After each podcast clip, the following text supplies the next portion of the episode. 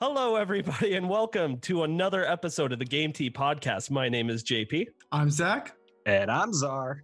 All right, so a couple things before we get started today. First of all, I don't know if you guys have seen the poll for the great debate, the first one that we did. I got my ass kicked. Czar won. Not only did Czar get more, even Zach had more votes than I did. He wasn't even fighting for any. Nintendo. God, why do I even bother? The underdog mentality, man. Everyone's sick of PlayStation. Telling you. Just have to see the polls of the next debate. As soon as that goes out, I will post another poll. I'm a lot more confident about that one than I am against the one with just Czar. We'll just have to see how that goes. Oh, dude, you got your ass kicked. Come on. You say that. I didn't even finish how many good games were on the GameCube. I'm pretty confident. You ran out of time. That's how debates work. But that's how many good games there were. So good. All right. You guys want to go over the sketch for today? We actually have one more thing that we have to do before we do the announcement. The Game Tea Podcast got its very first patron. Woo!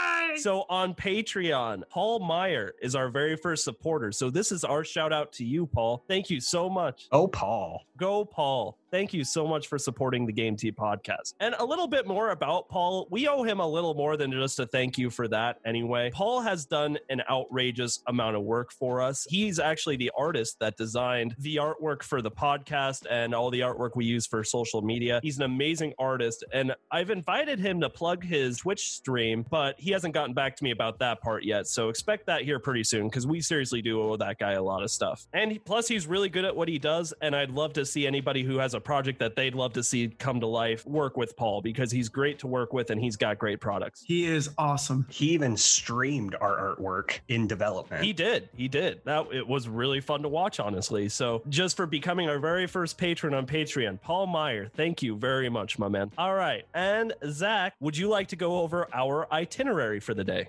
All right, here we go. The first article, we're going to be talking about Assassin's Creed.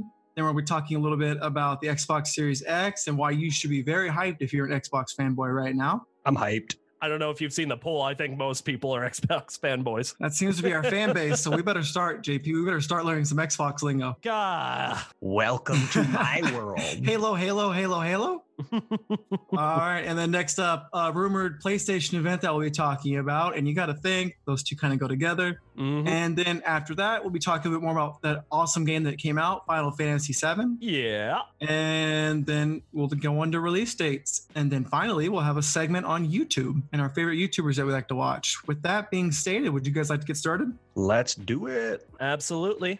Who would like to read this first guy? Can I do it? Yeah, man, you can do it. Yeah, absolutely. Let's get started. The big news here with Assassin's Creed is the reveal of Assassin's Creed Valhalla. We got a little bit of a cinematic world premiere trailer of that recently. First of all, guys, you actually watched the trailer before me. What did you think? Vikings are cool. Yeah. Vikings. Thank you, Czar, for those great words. Vikings are cool. Zach, what did you think? So I'm definitely not the biggest Assassin's Creed fan, but it's kind of like an ebb and flow. Like I feel like they're a yearly release and people always look forward to them. And there was a little lull, like I think 3 years ago before Assassin's Creed Odyssey came out. And then people started getting back on the hype. And now it's kind of like they caught lightning in a bottle like twice, because now like people are really excited for Valhalla. It was like number 2 trending video on YouTube. So people are excited for this game. And I think that does have to do with what Czar said and very crisp words. It's just Vikings are cool. Vikings are cool. With Assassin's Creed, it's one of those games where, yeah, they come out all the time and they're awesome games. I do love them. But for the most part, you kind of know what you're getting into with Assassin's Creed. From what I'm seeing from Valhalla, more like with the Viking type setting, it feels a little bit more off the beaten path than your average Assassin's Creed, to the point where I don't know how much of a fan you are, Czar, of Assassin's Creed. Zach doesn't like it very much, but Assassin's Creed Black Flag was another Assassin's Creed that went off the beaten path a little bit. And that was my favorite Assassin's Creed ever, because it didn't follow the formula as much. It was a really unique story compared to the rest of the Assassin's Creeds. And I'm getting the exact same vibes from Valhalla. It looks really good. I love the setting ideas. In the words of the great Czar, Vikings are cool. I think that's going to be the name of the episode. Sometimes the name of the episode just comes to you. Right. But no, I got that exact same feeling when I was watching the trailer. It looked like there was a sailing aspect to it. Oh. Like with Black Flag, you can sail your pirate ship around and have your crew sing shanties, which always fun unlocking the shanties. That was the best part of the game, was the shanties. Sailing along with the shanties, that was better than actually hurting people. Right. But I believe there will probably be that same free roam atmosphere across the waters with the Vikings. And just breaking this trailer down a little bit, it was amazing to see. Honestly, I am so hyped for it. It was really cool watching what the Vikings did, and then hearing the English royalty describing the Vikings, saying that they were heartless monsters and murderers and just the worst people in the world. And then while he was saying that they were just mindless killers, the main protagonist ushered a woman and child away from all the combat, getting them to safety so they wouldn't have to die. Huh. And so it's kind of cool seeing that obscured perspective from the narrator to what's actually happening. But a couple things I had questions about was the character development, because a big thing with the newer Assassin's Creeds are you get to pick a character out of a couple different ones. You could choose the character's gender and all that stuff. But the trailer really looked like it focused on one specific protagonist, and we're not even sure if that is the main character or not, or if you'll have some character choice in the matter. But I could believe that they might do something similar to more recent Assassin's Creed titles. Yeah, I absolutely agree. Yeah, I couldn't have said it any better myself. I'm really looking forward to this game. Zach, why did you never get into Assassin's Creed? I don't know. I'm weird. You know, honestly, it's just exploration. Games usually just don't hit me as much. Like, I'll be honest, the only Legend of Zelda game I played is Breath of the Wild. For some reason, I own Ocarina of Time. I own Majora's Mask. It's just like exploration games are really just not my cup of tea. But that's weird that you say that, because Ocarina of Time and Majora's Mask are great Zelda games, but they don't have anything regarding exploration on Breath of the Wild. But you got through that and you liked it, didn't you? I don't know. I literally couldn't describe it. Majora's Mask and Ocarina of Time are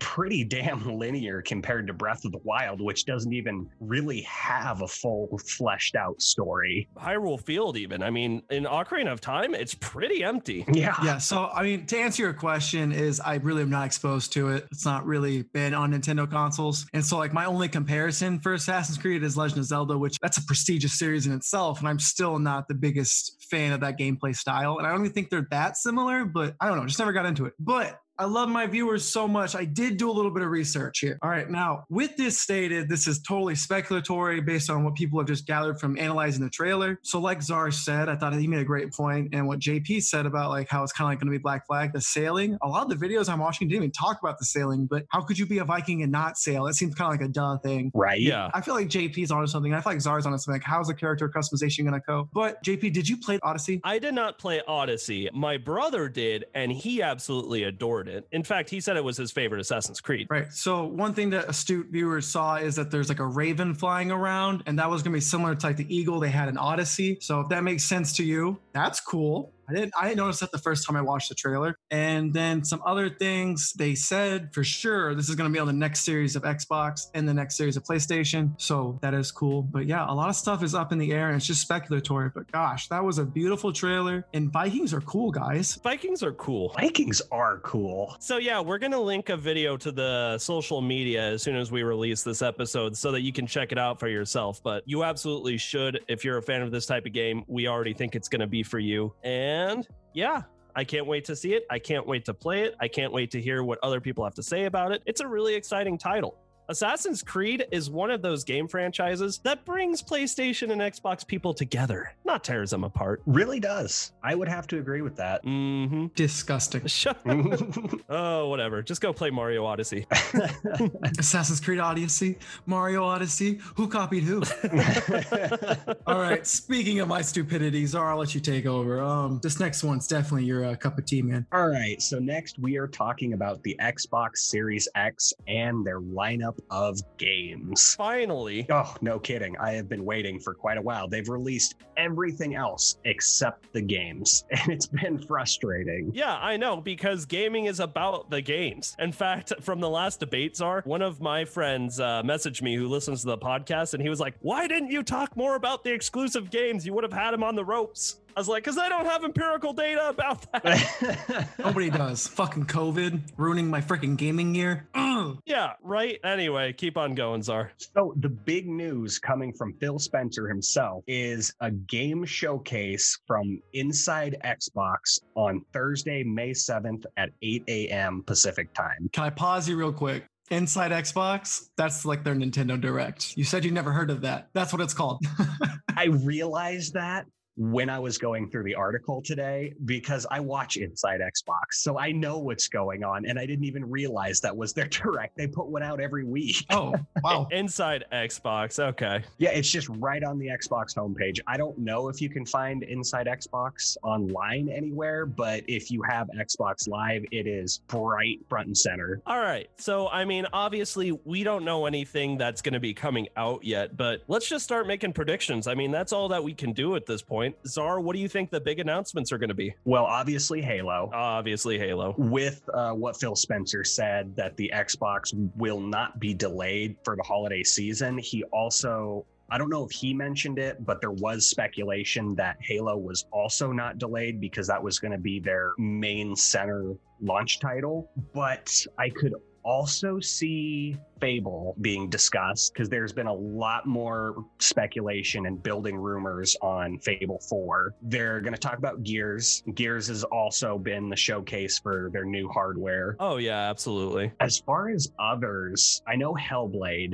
Susemi Saga? Something. Yeah, that. Hellblade 2, that's another big one. Other than that, it's going to be a complete surprise what Xbox shows, because nobody has any idea for any new content that they're producing. I'm just as excited to see what Xbox is going to put out as well. That being said, you gave your predictions about what you think is coming out, Czar. Is there any games that you'd like to see that you think is probably going to be more wishful thinking than anything? Like, what would you love to see that you don't think is going to happen, but if it did, you'd be like, oh my God. As far as wishful thinking goes, well, I said it last week, anything from Rare. Absolutely any new title from Rare would be amazing. Banjo 3. Banjo 3. I would love to see a Banjo 3. Well, they have Banjo 2-y, so why not Banjo 3? Add the extra E's at the end. Man, I'm trying to think of any solid Xbox exclusive. And that's kind of been their big freaking issue, right? It really is. It really is, because they share a lot of their content either with the Switch or it's third party, so it goes to PlayStation and PC as well. That's what I brought up in the debate too, is if there's anything really holding Xbox back from being the clear winner, it's just exclusive games. I mean, because PlayStation's got a fantastic library. Xbox just needs to step up their game a little bit in that department. And I think they'd be trampling over PlayStation. That's kind of been their issue, hasn't it? Like, they've just never had a solid first party lineup. It's always been Halo, Gears, which they're both shooters. I understand they're vastly different shooters, but Xbox, that's like something they really need to do. And like, I think the most exciting part if you're an Xbox fan is Xbox knows that's a problem, and they've gone out and they purchased so many different game studios. And you gotta be hopeful that this is gonna lead to some new exclusive something. Oh yeah. I don't know. I just hope it's not a freaking shooter, man. Yeah, I hope so too. I love shooters, but there's enough of those. And they've had really solid exclusive titles in the past, but they're only standalones. They don't have sequels. They don't have series. It's just kind of a one and done when they find an Xbox exclusive. Well, then I think it's time to break out some of those older titles. You're gonna get criticism for just kind of playing off the sequel card instead of coming up with a original content, but if you have good originals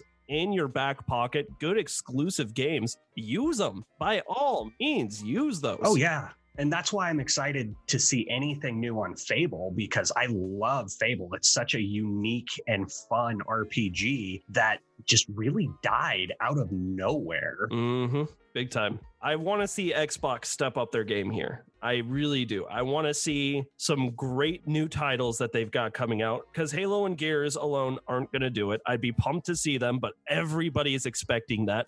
Do something we're not expecting. Absolutely. They need to exceed expectations because we already know those two are coming out. Those two have been talked about to death. And it's kind of worrisome that they don't have these solid exclusive titles, because after this Halo's done. This is the last game officially from the Master Chief saga that is ever going to release. They could make spin-offs, but I don't think those are going to do as well as the main title. And plus, I think it's time to put Halo to bed. It really is. That's just my opinion, and I know any Halo fan is... Well, you know what? I think a lot of Halo fans would might even agree with me. I mean, the last great Halo game I heard of was Halo Reach. And when did that come out? That was like a decade ago. Oh, yeah. That was Xbox 360. Yeah, so, and that's the last time I heard anyone get really wowed by a Halo game.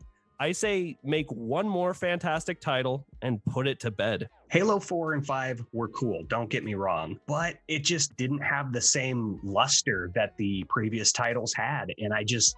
couldn't get behind him. It was one of those things like, I am so committed into the Halo series that I played them and I beat them all on Legendary. I struggled through that, but I just didn't feel like I wanted more. I just kind of wanted to get through the story and play something else. Zach, what do you think? Is there anything that you'd like to see at all? I would just definitely echo your guys' sentiments. And that's not to say, like, I think Xbox has got strong third party. I think that is where Xbox really shines right now, is most things that are on PS4 that aren't exclusives, it always comes to Xbox. It almost always looks better on Xbox, especially with Xbox One X. That's fair. And I mean, like, the more powerful system, duh, that makes sense, right? There's just the only problem Xbox has is it's not selling enough to where it matters. Like, you want to play with your friends because everyone's on PS4 right now, so you're going to play on PS4. So you got to hope that those first parties, they bring them in so that you can share those third-party experiences on Xbox versus PlayStation. Because usually once one console gets a big enough lead, it's really tough to regain that momentum without something crazy happening. That is absolutely true. All right, I think we've spent enough time on this. What do you guys think? I'm glad you said that, JP, because our next article is also about Xbox. Oh, for fuck's sake. Yay!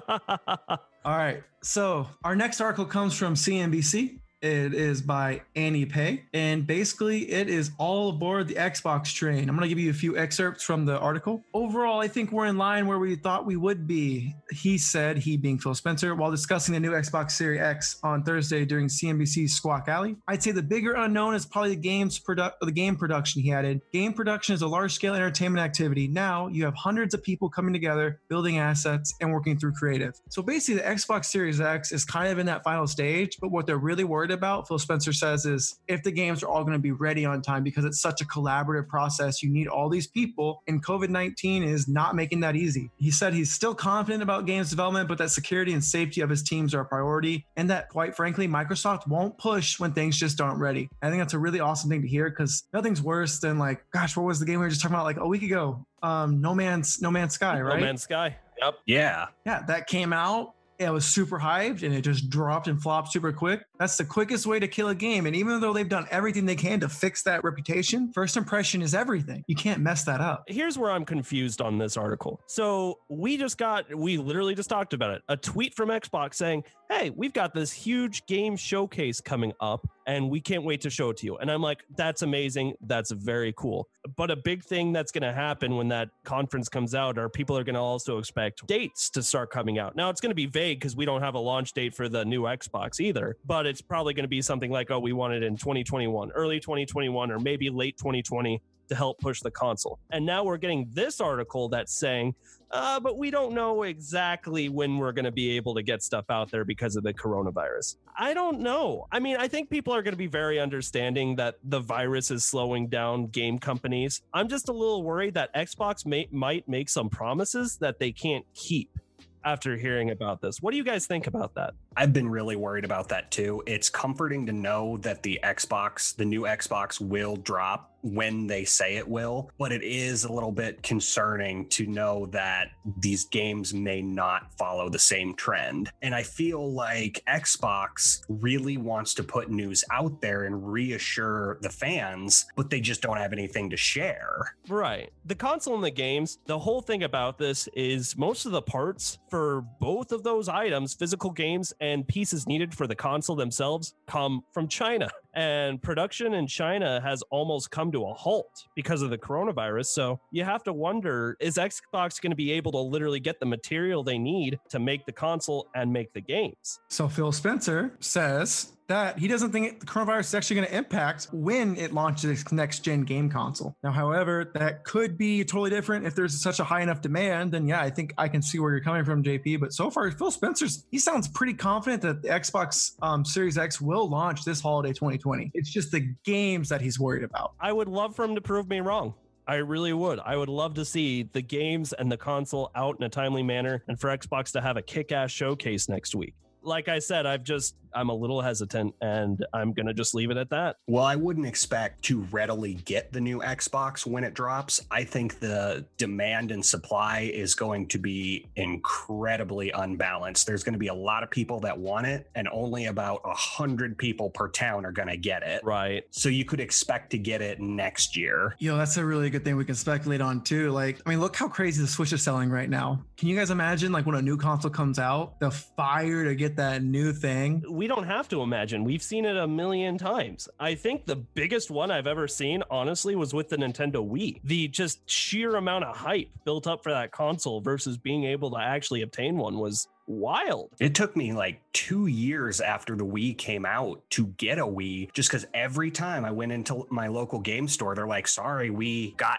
3 of them in, and they were already promised to people who were 50 spots ahead of you in the line. We got some of them in. No, but serious. Shout out to my mom. Thinks she get me one of those. You're saying? Yep, same here. So short story, very short story. 2008, Christmas time rolls around. Nintendo Wii sold out everywhere, and I asked for that for Christmas. Now 2006. Oh yeah, dude, wow. You're old. Yeah, I am old. Okay, so 2006, Christmas morning, the last present I opened up was a copy of Twilight Princess for the Wii, and I was stoked, but that was my last gift, and it just said, there was a sticky note on the back that said, we owe you one Wii. I was a little bummed out, but I understood. I'm like, you know what? My mom did her best. This console sold out everywhere. It is what it is. About an hour later, I don't know if you knew this, FedEx is still going hard on Christmas Day, apparently. Shout out to FedEx. Shout out. A mysterious box came to the door, and I opened it up, and it was the Nintendo Wii that my mom had copped from someone on eBay for a little extra cash just to make Christmas that much more special. And you gotta think, she paid some extra money for it to come on Christmas Day. Like, MVP mom right there. MVP. Shout out to my mom. Shout out to JP's mom. And anyway, so the main point I was trying to make from earlier, though, is I just don't want Xbox to make promises that they can't keep. I would love for Phil Spencer and the rest of the team over at Microsoft to prove me wrong. I would love to see a successful lineup. I'd love to see a successful launch. You know, I'm team video games, and therefore I'm team Xbox. Call me the avatar, baby, because I love everything. Can I just run you saying Team Xbox on a loop? Yes. Just for like 5 minutes. I'm Team Xbox. I have a feeling even if I say no, that's not going to stop you. I'm Team Xbox. I'm Team Xbox. I'm Team Xbox. I'm Team Xbox. All right, guys, we've said Xbox at least 50 times in the past 30 minutes. Yeah, I'm a little sick of Xbox. Can we talk about something else? We can actually talk about the exact opposite if you'd like to take the next article. Yeah. Oh, God. Okay, what is this? What's this all about? Let's take a little look-see at this. I will take it. This next article is coming to us from dental.com, an article by Rose Chelsea. PlayStation 5 reveal event is reportedly scheduled for June 4th. First-party games possibly getting unveiled ahead of the event. Okay. This is interesting. So I thought you'd like that. I thought you'd get a little excited. Yeah, you were so upset. And you were mad we talked about Xbox. I'm salty. I'm not mad. It's nice when your guys get to do stuff, isn't it? Yeah. All right. So according to a new report that surfaced online today, the PlayStation 5 will be revealed in full June 4th, 2020. GamesBeat reporter Jeffrey Grubb revealed on the Reset ERA forums that the reveal event is currently planned for early June. First-party games, however, may possibly be shown before the event. Now, first things first, this is all just a rumor, right? Nothing is confirmed here. That being said, have we looked more into the source? Is this guy credible for his rumors? Actually, he is. he has been very accurate on Nintendo Direct releases. Okay, well then. And claims that he has strong insider information. So I don't know where he's getting it from, if he's just like hiding as a janitor in all of these game company buildings. But I think we can take his word for him. Okay, well, and you know what? And that's great. You really got to think, if Xbox is talking all this, PlayStation's got to freaking do something finally, right? I mean, I don't know. I think PlayStation has just kind of been twiddling their thumbs, just waiting for the right moment to strike, to be honest. They've been waiting for Xbox to make a mistake so they can swoop in. Oh, that's true. Maybe that is their plan. But I just think, gosh, gaming has been so boring. Like, I mean, like, other than Animal Crossing come out, and I guess Final Fantasy. So maybe I'm just a little spoiled Nintendo, you know, baby. What? There's been a little bit of a market for like indie games coming out, but for the most part, you're totally right, Zach. I mean, just not a lot's been happening because of the virus. It's just like, usually by now we have like E3 rumors, all this stuff that, you know, like 50% of it's going to be fake. But like right now, everyone's like, E3's canceled. This has got delayed, yada, yada. It's just been so depressing. So I'm just glad to hear that Microsoft has an event coming up. PlayStation is rumored to have an event coming up. And you think if Xbox is striking, PlayStation can't be too far behind. That's exactly what I'm hoping for. PlayStation 5, so far what we've gotten is a reveal of the specs for the console. Now, we saw some amazing things with the spec for the console. Obviously, as far as like power, it's still a very powerful console, drags a little bit behind the new Xbox in every category except for I don't know if you guys watched the actual presentation. I'm really excited to see what they do with this sound quality thing, three-dimensional sound that they're developing for the console. I'm ecstatic to see how that goes. But obviously, if you're not a spec junkie, you don't care about that stuff all that much. What you really want to see is the games, because that's why we play games. It's for the games. So seeing what the PlayStation 5 is going to be looking like, that's one of the big things. But what I'm really excited for is to start talking games. So you guys have heard me talk about the PlayStation exclusives like crazy. So I'll ask you guys, is there anything that you really want to see from PlayStation during their first party title reveals? Medieval.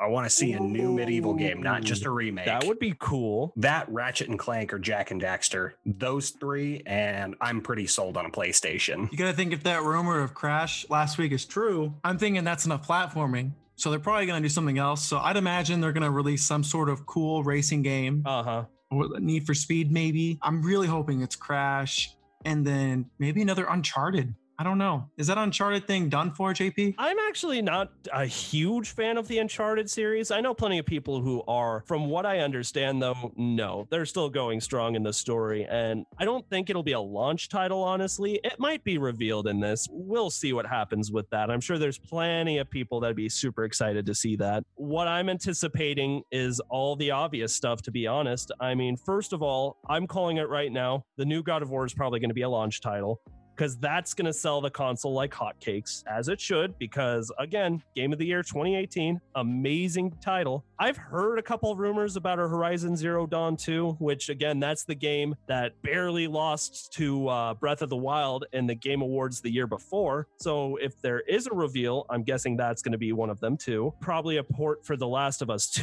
whenever that decides to drop. Oh, JP, good news. It's coming out in June. Yeah, I forgot. We just covered that. It's coming out in June. So I'm excited to play that game. I think those are the big things. Let's see what else would be cool. Bloodborne. A lot of people are a huge fan of Bloodborne, and I think it'd be cool to see something for that. Czar said it. Another Ratchet and Clank would be very cool. There's tons of things that they can do with PlayStation, because we've said it again and again and again. PlayStation has the games going for it right now. Something I didn't mention before is a big part of this, honestly, is also PlayStation willing to try something new with a lot of these games, because half of those exclusives for the PlayStation that are hits was the first game in its franchise. The new Spider-Man game, Horizon Zero Dawn, Detroit Become Human, which was a great hit. Those are all hits, every single one of them. So I'm not only anticipating to see some familiar faces in this gaming event, I'm also expecting to probably see a few new games that'll turn some heads. And that's pretty much all I have to say about that. Sound really hyped. I'm hoping they do release things. Another thing I think we didn't talk about was Insomniac Games hasn't really been doing much lately, so maybe they're working on a Spider-Man 2.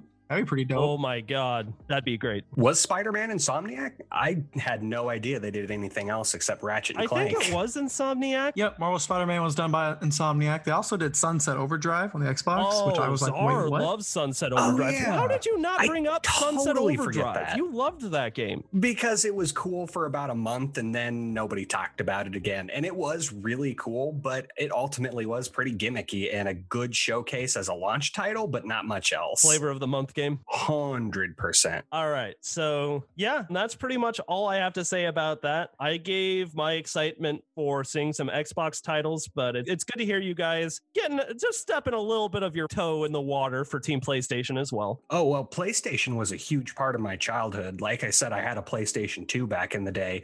Absolutely loved it. Everyone had a PlayStation 2, Czar. It was the best DVD player of all time.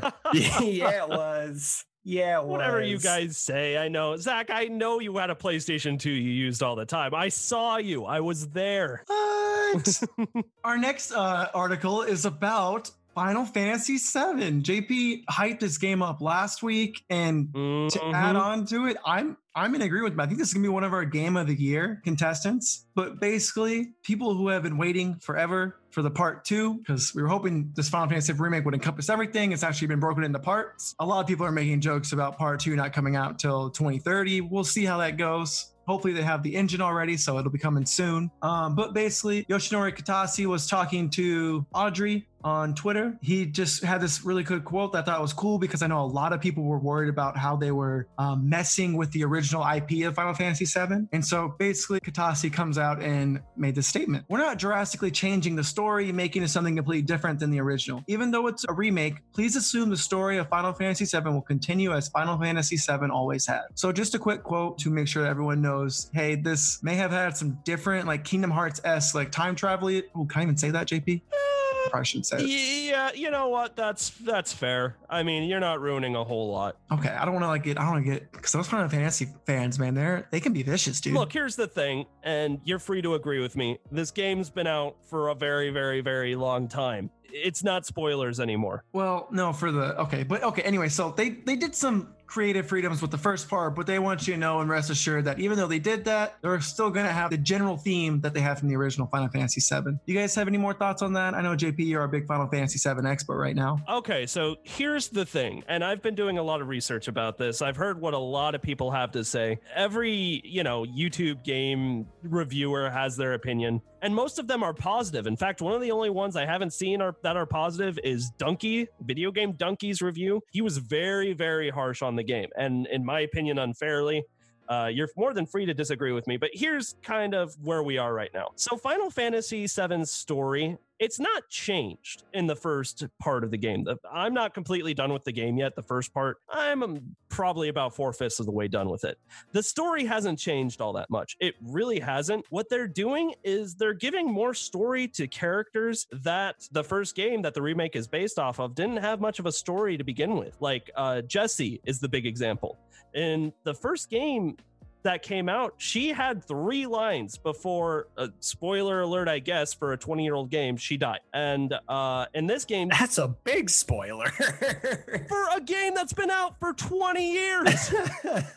How long do I have to wait? Forever. Spoilers are never a thing. We'll debate about that, because I have things to say about that. That's not the point of this. The point is, she's basically what they've been doing is they've been taking characters that didn't have a lot to say in the first game, and they've been giving them more fleshed out stories. They've been actually adding a personality to some of these characters, and that gives like a lot more things to do in the game and a lot more people to meet and a lot more playability. And that's essentially what's going on. The main points of the story, the big events, those really haven't been changing at all. They're just adding more stuff that's happening in between. So in regards to what is being said here about not drastically changing the story for the second part, they weren't really doing that for the first part anyway. People have still just been complaining like, oh, well, it's not a better game. You just make, not... Donkey's quote on what he said about the game negatively was that, oh, I don't need to know what happens with every single person in the game. But I've also heard other people turn around and would complain like, this person died, but you didn't flesh them out well enough. Why should I care about this death? It's like you just can't make people happy no matter what you do, you know? Anyway, those are kind of just my thoughts. Well, I think 90% of gamers could agree that as long as you don't touch the meat and potatoes of a game's story, that's great. But fledging out more story for characters that didn't get the spotlight they deserved is also fantastic. It can increase gameplay time as well as help players develop a sense of humanity to each character that's being presented. Right. I don't see anything negative about that. As long as they don't touch the story, that extra story and extra gameplay is amazing. And I think Square Enix should keep on doing what they're doing. Right. Exactly. Play Final Fantasy VII. Just do it. Even if you didn't play the first one, it doesn't matter. Even if you've never played another Final Fantasy, it doesn't matter because the games don't connect story-wise anyway. Play this game. It's amazing. It's amazing. I'll play it when it's not just on the PlayStation. And we come full circle. Anyway, all right. Yeah, I'm done. All right. Next up is our video game releases. So starting out, video game releases, we have John Wick's Hex on the PS4. That's coming out May 5th. Ooh. It's based off John Wick, and it's an action strategy video game. And it's kind of got this like noir comic book vibe to it. It looks really cool. Does it have Keanu Reeves? If it doesn't, you can throw the whole damn game away. Right? It looks similar. I don't know the comic. He looks like a comic book Keanu Reeves. But is it his voice actor is the big question. I'll look that up. Hell yeah. I'm not seeing that Troy Baker voices the character. All right. You know what? Okay. I can live with Troy that. Troy Baker's pretty famous name too, though. Yeah, I can deal with that. That's fine. No, but I'm excited for this because action strategies I've kind of been getting into lately with, I'm just starting out with Fire Emblem for now, but I've been having fun with it. So who knows? I might give this a go. In the Game Critics Awards, it won Best Strategy Game in 2019. After that, you have Someday You'll Return for the PC. That's coming out on May 5th. That's another psychological horror video game developed by CBE Software. The game draws inspiration from, now bear with me guys, Silent Hill, Outlast 2, The Vanishing of Ethan Carter, and Resident Evil 7 Biohazard. I've played all of those. That's amazing. Even The Vanishing of Ethan Carter, that was a good game too. That's a lot of concepts to pull, but it sounds like it could be really scary. Right, let's see if they pull all together. It would have been funny if they threw in a random game like Outlast 2, Silent Hill, The Vanishing of Ethan Carter, and Hello Kitty Island Adventure. Right. Like what? Now I'm interested. I'm in. You had me at Hello Kitty. After that, we have Trackmania coming to the PC on May 5th. It's a racing game. So if you like racing games, that's your cup of tea right there. Yeah. After that is War Tile Hell's Nightmare. It's DLC coming to PS4, PC, Xbox One on May 5th. If you guys ever played the board game Heroescape, it literally looks like that, but in video game form. Oh, that's pretty cool. That is cool. Next up is Arborea, coming on the PC on May 7th. Begin your journey in this dark fantasy roguelite as a warrior, a Jotun, descend into the ever-changing Durnar and uncover the mysteries of your tribe. So Vikings are cool. Vikings are cool. Vikings are cool. So that comes out May 7th on the PC. That'll be exciting. After that is kind of the wackiest game, I think, this week. And I'm excited to get your guys' thoughts on this. This is called Fledgling Heroes. It's coming to the Nintendo Switch on May 7th. It's a side-scrolling flap-em-up game, think Flappy Bird, featuring brave birds taking on a wild world. Each feathered friend has their own treacherous tale as they dodge dastardly pirate lizards, dash through a frozen forest, dive through sunken temples, and flap their way from fledglings to fully fledged heroes. So it's Flappy Bird with a story mode. So, I mean... That's got the capabilities. Going to Switch. Switch is hot right now. Maybe that could be a big game if it's on the cheap. You know what? Yeah, if it's not too much, and I'm sure plenty of people are going to review it on YouTube before, you know, if it sounds interesting, watch someone else play it for a little while and be like, oh, okay. So that's kind of like one of the most interesting games, I think, for this week. After that comes Lonely Mountains Downhill, also on the Nintendo Switch on May 7th. Just you, your bike, take it on a thrilling ride down an unspoiled mountain landscape. Make your way through thick forests, narrow trails, and wild rivers. Race, jump, and slide, and try not to crash all the way from peak to the valley. Very cool. And then finally, the last release they're going to talk about is Wavy the Rocket for PC on May 7th. Okay, so the fledgling one was pretty out there too, but this one's also up there. So he being the Rocket, tries to stop the moon from being destroyed by an evil corporation that removes fizz from soda. It's a precision side-scroller like no other. What? That removes fizz from soda? What kind of stupid scheme is that? Why did they want to blow up the moon? Screw the moon. What about the soda? It's like they're all sentient rockets too. So it's just kind of, it's an out there kind of story. And what's kind of cool about these games is that's usually the one where they, I don't know, usually you throw enough weird stuff, it kind of sticks. Yeah. The last big thing is it's handcrafted and set to some seriously funky hip hop. This game sounds awesome. I am all about this.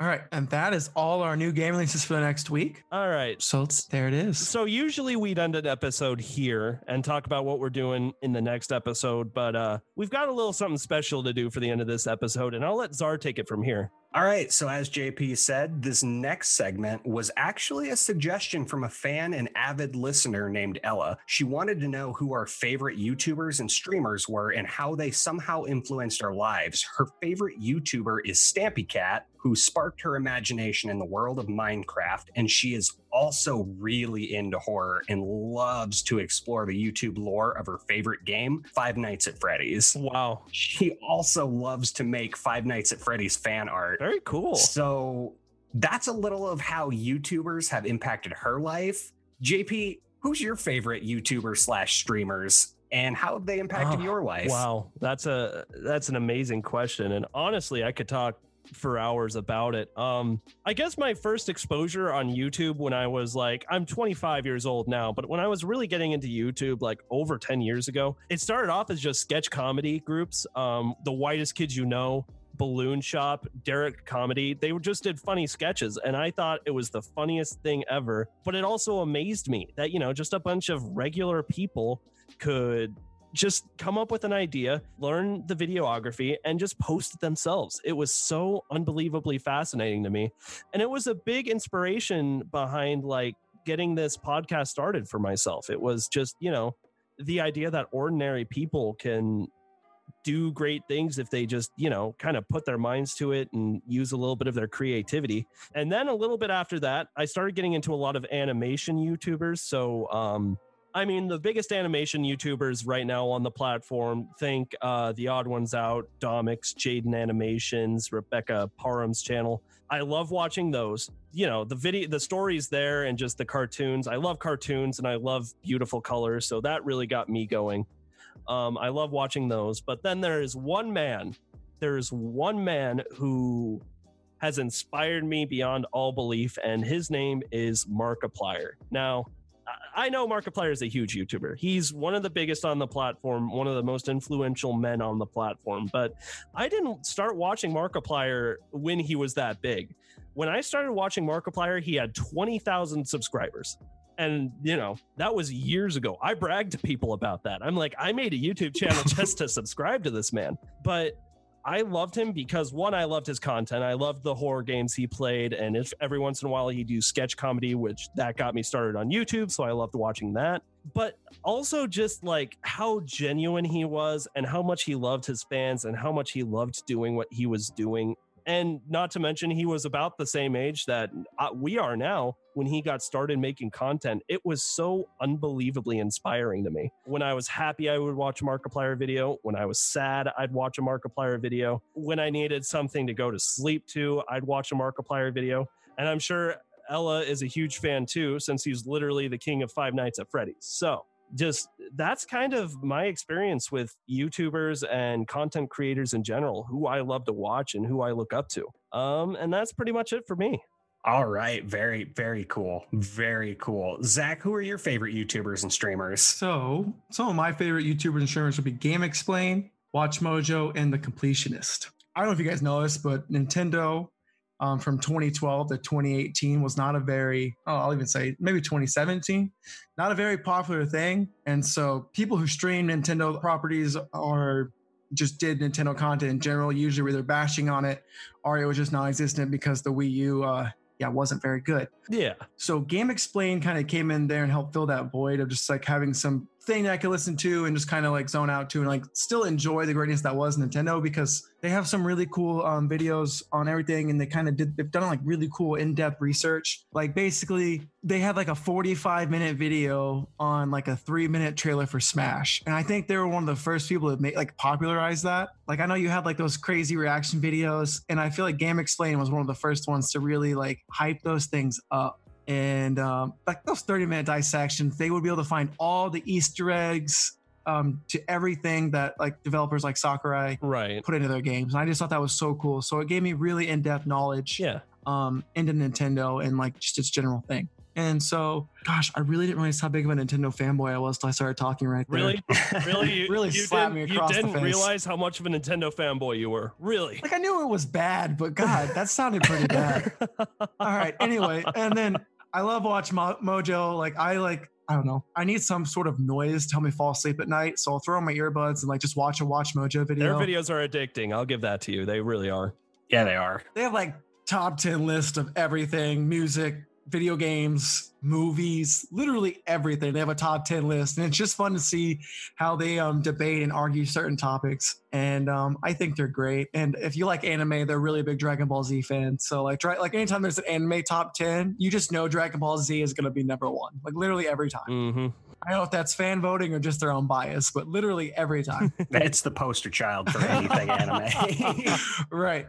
So I don't know. I relate with that. I love Dragon Ball Z, so I thought that was cool. And then one person that I'm really getting into right now that is just so fun and refreshing, and he's not like a pro Nintendo guy. He's like, just like JP said earlier, he's a pro gamer guy. Like he loves Sony, he loves Xbox, he loves Nintendo, he loves PC. He loves video games. That's the completionist. Ooh, and basically he will play every single game to 100%, and he just goes through the entire story of it, tells you what the game's about, goes over how fun the game is, then goes over how hard it is to complete the game. He's hardcore, man. I do like the completionist. Yeah, he is dedicated. Mm-hmm. Yeah, he is. I love how he sets up his videos. They're so nice and so organized. It's something that as a content creator, along with my boys, I know we all dream of like having it set up how he does, and that sort of rhythm. And so I just think it's a really cool thing. If you're like looking to be a YouTuber, kind of like watch him and kind of monitor yourself after him, because he has it very organized and put together. Granted, he's like almost a company at this point, so he has a lot of resources he can pour into it, but his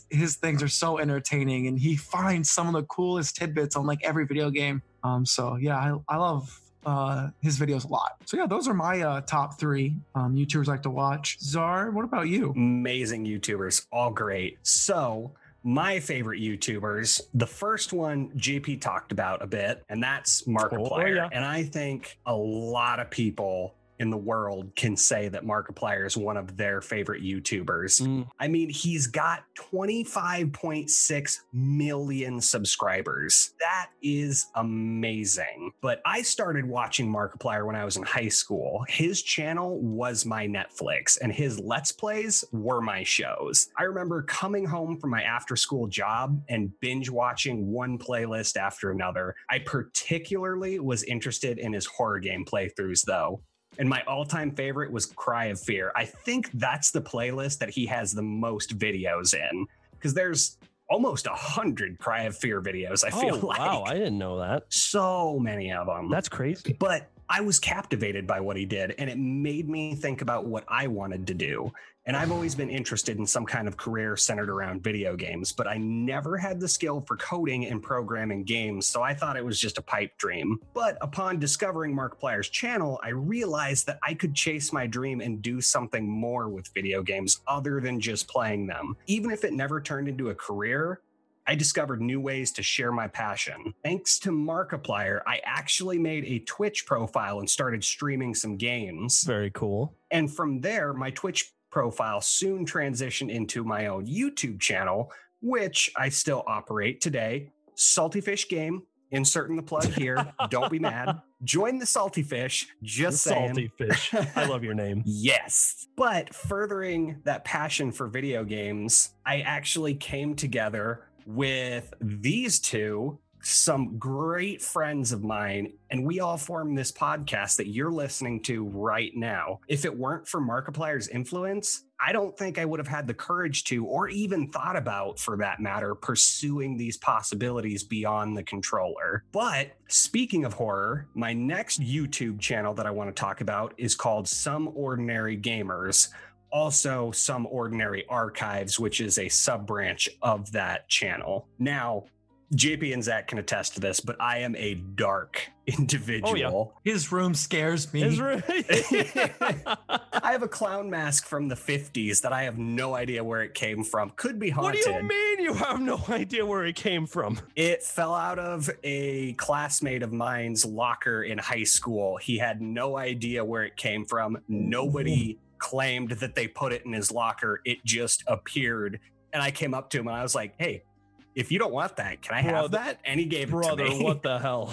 I mean, I think it's been a good luck charm for me. Whatever, dude. Just keep going. But yeah, so I love all things scary and gory. Scary movie, horror games, creepypastas, they all excite me. So it's no surprise that SOG would make my list. They have some great content about haunted games. Their channel is My Campfire Ghost Story Fix. Through them, I discovered such creepypastas as Legend of Zelda's Ben Drown, Super Mario World's I Hate You, and of course, Pokemon's White Hand. Ooh. All of those myths. Scary stuff fascinates me, and whenever I want to scare myself into thinking that my games are trying to kill me, I drop by their channel. It sounds weird to some, but I love tricking myself into believing that one of my old Nintendo cartridges contains something sinister and is just waiting for me to blow the dust out and release it through my TV. So I guess you could say that their influence on me is to keep these old games alive, because you never know what may be lurking in that old game cartridge that you picked up at a yard sale 10 years ago with Timmy's name written on it. Absolutely. Now, the final YouTube channel I wanted to talk about is a really recent one that I discovered called Level Up. And it's a little bit different from the horror I was talking about earlier. Oh, thank God. No more scary stuff. I'm holding my dog right now. Is Milo there? No, Krista took the dog. I'm scared. Damn it, Krista. Well, that's okay, because these guys are funny. So I discovered this channel only about 1.5 years ago, but I have already binged every video. The creator makes animated, mostly Nintendo shorts, but the way he creates his content fascinates me. His animations are in the style of the games that they are based on. In fact, they look exactly like the games. Specifically, the common theme is Super Mario Bros., the original title. His videos are hilarious, and they explore such notions as, would the Pokemon Ditto be OP in Mario Brothers? And what would happen if Mario was in Metroid? And Luigi beating Bowser by doing absolutely nothing. Just to name a few. That's awesome. He also made an absolutely compelling series called Mario Craft, where Mario and Bowser are transported into the world of Minecraft and must unlearn all they know to fight for their survival. If I'm ever having a bad day or I want to procrastinate whatever the hell I'm supposed to do, Level Up is always there with some stunning and hilarious creativity. Level Up's creativity sparks my own imagination and compels me to never stop creating, even if it is just for my own amusement. So those are just a few of the creators that I follow, but each and every one of them has inspired me to think differently, to create, and give me a little enjoyable escape from reality. And that is mind-blowing about all of this, is that these creators, like JP said, are regular people, just like you and me. These are peoples that had an idea and ran with it. One of the biggest influences about every channel is their uniqueness, that little spark that makes them different from everyone else. They help us see that if you have an idea, you can do it. But the most important lesson is that while you do it, have fun with it.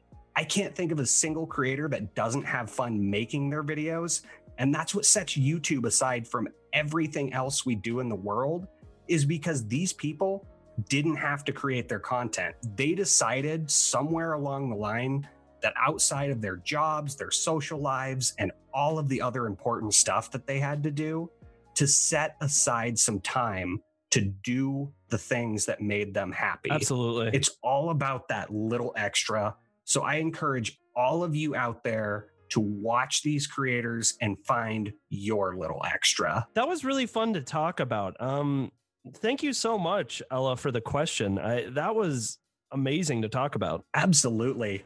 So those are our favorite YouTubers and streamers and how they have influenced our lives. Again, thank you so much to our friend and fan Ella for suggesting this fun little segment. Yeah, thank you so much. I also like to just let everyone know, like, please reach out to us if you want to talk about something. Like, we are a small, close-knit community at this point, and we really do listen to everything you guys are saying. And if you guys have ideas, we'd love to hear them. So please reach out to us on social media, or just talk to us in real life, because a lot of you are our friends. We are here for you guys, just like we here for us. So absolutely, please reach out to us. And with all of that said, I think it is time to end this episode of the Game Tea Podcast. That was a great episode. I had a lot of fun with that episode, actually. That being said, the next episode coming out at the end of this week is actually a returning segment from earlier in the podcast's history called Rate That Rating. Rate That Rating. And I will finally be here. Yeah, for Zara will be here. And I don't know. Maybe we should kick Czar out and get Krista back. Oh, I just got here. Dude, girls are clicks, man. Come on. It is what it is. That'll do it for this episode of the Game Tea Podcast. Thank you guys so much for listening. Thank you. And till next time. Bye.